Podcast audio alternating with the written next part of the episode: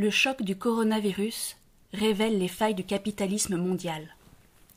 Article paru dans le magazine Solidaire du 7 avril 2020. Thème Coronavirus, marxisme.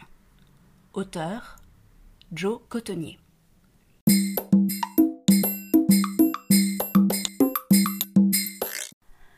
Troisième partie. Face à la crise du coronavirus, un choc de gauche est nécessaire. Lorsque l'économie de marché se retrouve dans le pétrin, l'État vole à la rescousse. Cela a été le cas en 2008 et ça l'est aujourd'hui encore avec la crise du coronavirus. Cela prouve que dans des situations de crise extrême, il est possible de faire des choses inenvisageables en temps normal. Et cela ouvre des perspectives de changement fondamental au niveau de la société. Aujourd'hui, partout dans le monde, tous les robinets de trésorerie sont ouverts. Ceux du FMI, des banques centrales et des gouvernements. Pendant la vague néolibérale, on a souvent entendu que les États étaient impuissants. Or, ce que nous vivons actuellement prouve que tout cela n'était qu'une imposture. L'attitude soudain dominante des États et des gouvernements est même parfois qualifiée actuellement d'offensive marxiste. Il ne s'agit toutefois là que d'une mise en garde trompeuse de la part des défenseurs inconditionnels du marché. Ne laissez pas les choses en arriver là, semble-t-il avertir. En réalité, ils ont très bien compris ce qui se passe, car en 2008 également, des banques ont été nationalisées. S'il le faut, des compagnies aériennes telles que Alitalia ou Brussels Airlines seront elles aussi nationalisées. Lorsque le capitalisme s'effondre, le gouvernement devient l'ultime bouée de sauvetage. Aux États-Unis et au Royaume-Uni, des entreprises automobiles ont été chargées de fabriquer du matériel et des équipements médicaux l'échec du marché est à ce point flagrant que le président américain Donald Trump a dû invoquer le Defense Production Act, une loi promulguée durant la Seconde Guerre mondiale et autorisant les réquisitions ainsi que la mise sous tutelle de l'économie par l'État. Pour contraindre le constructeur automobile General Motors à produire des respirateurs. On se croirait en effet en temps de guerre. Lorsque durant la Seconde Guerre mondiale la nécessité de rationaliser la production militaire s'est imposée aux États-Unis et au Royaume-Uni, toutes les forces de la nation ont été mobilisées à cet effet. Des pays capitalistes, purs et durs, ont adopté les méthodes de l'Union soviétique pour planifier leur production sous le contrôle de l'État. Les industries essentielles se sont retrouvées aux mains des gouvernements. La fortune des capitalistes a été mobilisée à des fins d'investissement public et l'ensemble du secteur bancaire s'est mis à travailler sous les ordres du gouvernement, qui est même devenu propriétaire d'une partie du secteur. Après la guerre, tout le monde était sur le pont pour assurer le redressement de l'ordre capitaliste. Un choix vital, tant sur le plan économique que sur le plan politique. Cela prouve que, dans les situations de crise extrême, il est possible de faire des choses inenvisageables en temps normal. Mais cela fonctionne également dans l'autre sens. Au lendemain de la Seconde Guerre mondiale, la classe dirigeante a dû se résigner à de lourdes concessions pour étouffer la montée du communisme. C'est ainsi que la sécurité sociale a vu le jour en Belgique et dans de nombreux autres pays européens. C'est ainsi qu'en France, la moitié de l'industrie s'est retrouvée aux mains de l'État, comme l'entreprise Renault par exemple. C'est ainsi qu'en Grande-Bretagne est né le célèbre National Health Service, le service national des soins de santé. Aujourd'hui, nous sommes à nouveau confrontés à un même point de non-retour. En Espagne, les établissements de santé privés ont été nationalisés. Si la guerre que nous menons actuellement diffère d'une véritable guerre mondiale, son impact perdurera lui aussi dans le temps et les défis à relever sont également hors pair. Les choix effectués ne touchent pas seulement à l'économie. Ils sont indissociables de la crise politique qui sévit dans toute l'Europe. Sans projet enthousiasmant pour mobiliser collectivement les forces sociales et les forces de gauche, l'extrême droite poursuivra son ascension. La logique du marché de l'ordre établi ne parviendra jamais à contrer le populisme d'extrême droite. Comme l'a écrit le journaliste français Serge Alimi dans Le Monde diplomatique, Nous ne devons pas nous laisser aveugler par l'apparente contradiction entre l'extrême droite et les partis traditionnels, car les deux glorifient bel et bien le même modèle économique. Le pire danger serait que toute cette crise serve à renforcer les pouvoirs établis et, une fois de plus, à faire payer la population, avec le risque de créer un terreau propice aux forces d'extrême droite.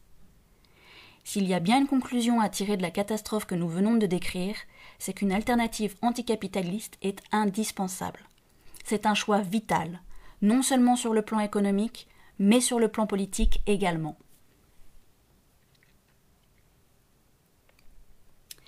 C'est au pouvoir public de prendre l'initiative, avant tout pour tirer les leçons de cette guerre sanitaire. Il faut tirer un trait sur les plans d'austérité dans le secteur des soins de santé.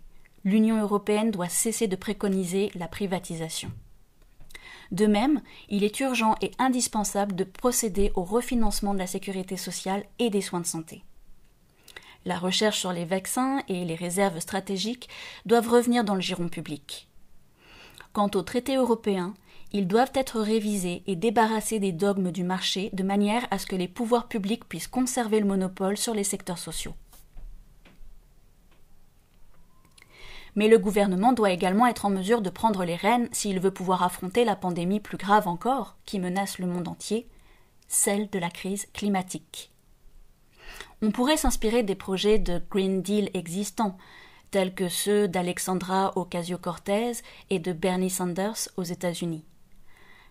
La journaliste canadienne Naomi Klein, auteure entre autres du best-seller Tout peut changer, a déclaré à juste titre La crise climatique n'est pas seulement le plus grand défi auquel est confronté notre pays, c'est aussi notre plus grande opportunité de construire un avenir plus juste.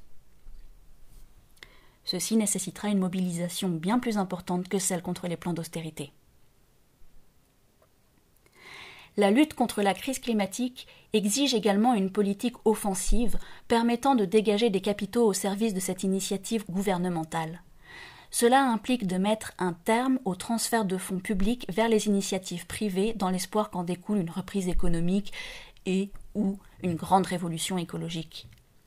Il faut mettre sur pied des sociétés publiques d'investissement et des entreprises publiques d'énergie pour assurer une transition juste et équitable. L'étape finale consistera à passer à des sources d'énergie renouvelables avec des économies d'énergie réalisées grâce aux investissements dans l'isolation et les transports publics, le développement du stockage de l'énergie et des réseaux intelligents, ainsi que le passage à la production circulaire et à l'économie de l'hydrogène. Cela nécessite non seulement une offensive mondiale contre la logique du marché, mais aussi des nationalisations lorsqu'il le faut. La priorité doit revenir à l'investissement collectif, à la propriété collective et à l'enthousiasme collectif. C'est de ce type de mobilisation dont nous aurons besoin au cours de la prochaine décennie pour seulement lutter contre la pauvreté, mais aussi pour répondre aux besoins sociaux, à la crise économique et aux défis écologiques. Nous visons une société qui ne tourne plus autour du profit et de la concurrence, mais où la planification et la propriété collective, notamment du secteur énergétique et des banques, sont les garantes du progrès social et de la durabilité.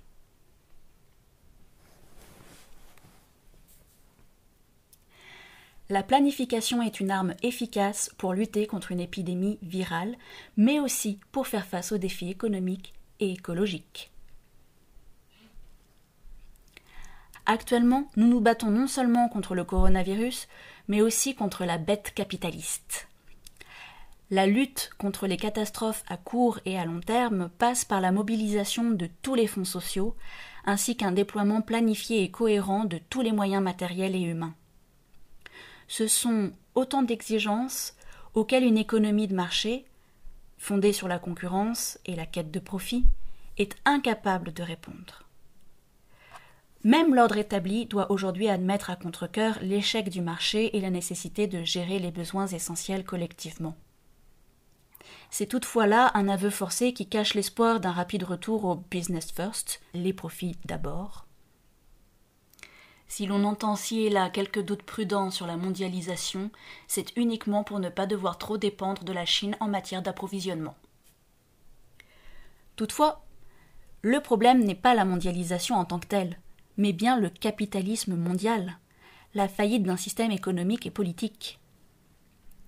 L'économie de marché ne tolère les pouvoirs publics et la planification que lorsqu'il s'agit d'éviter les catastrophes. Or, ces catastrophes sont ancrées dans la logique même de la concurrence et de la course au profit maximal, comme en attestent de manière criante les crises économiques et climatiques.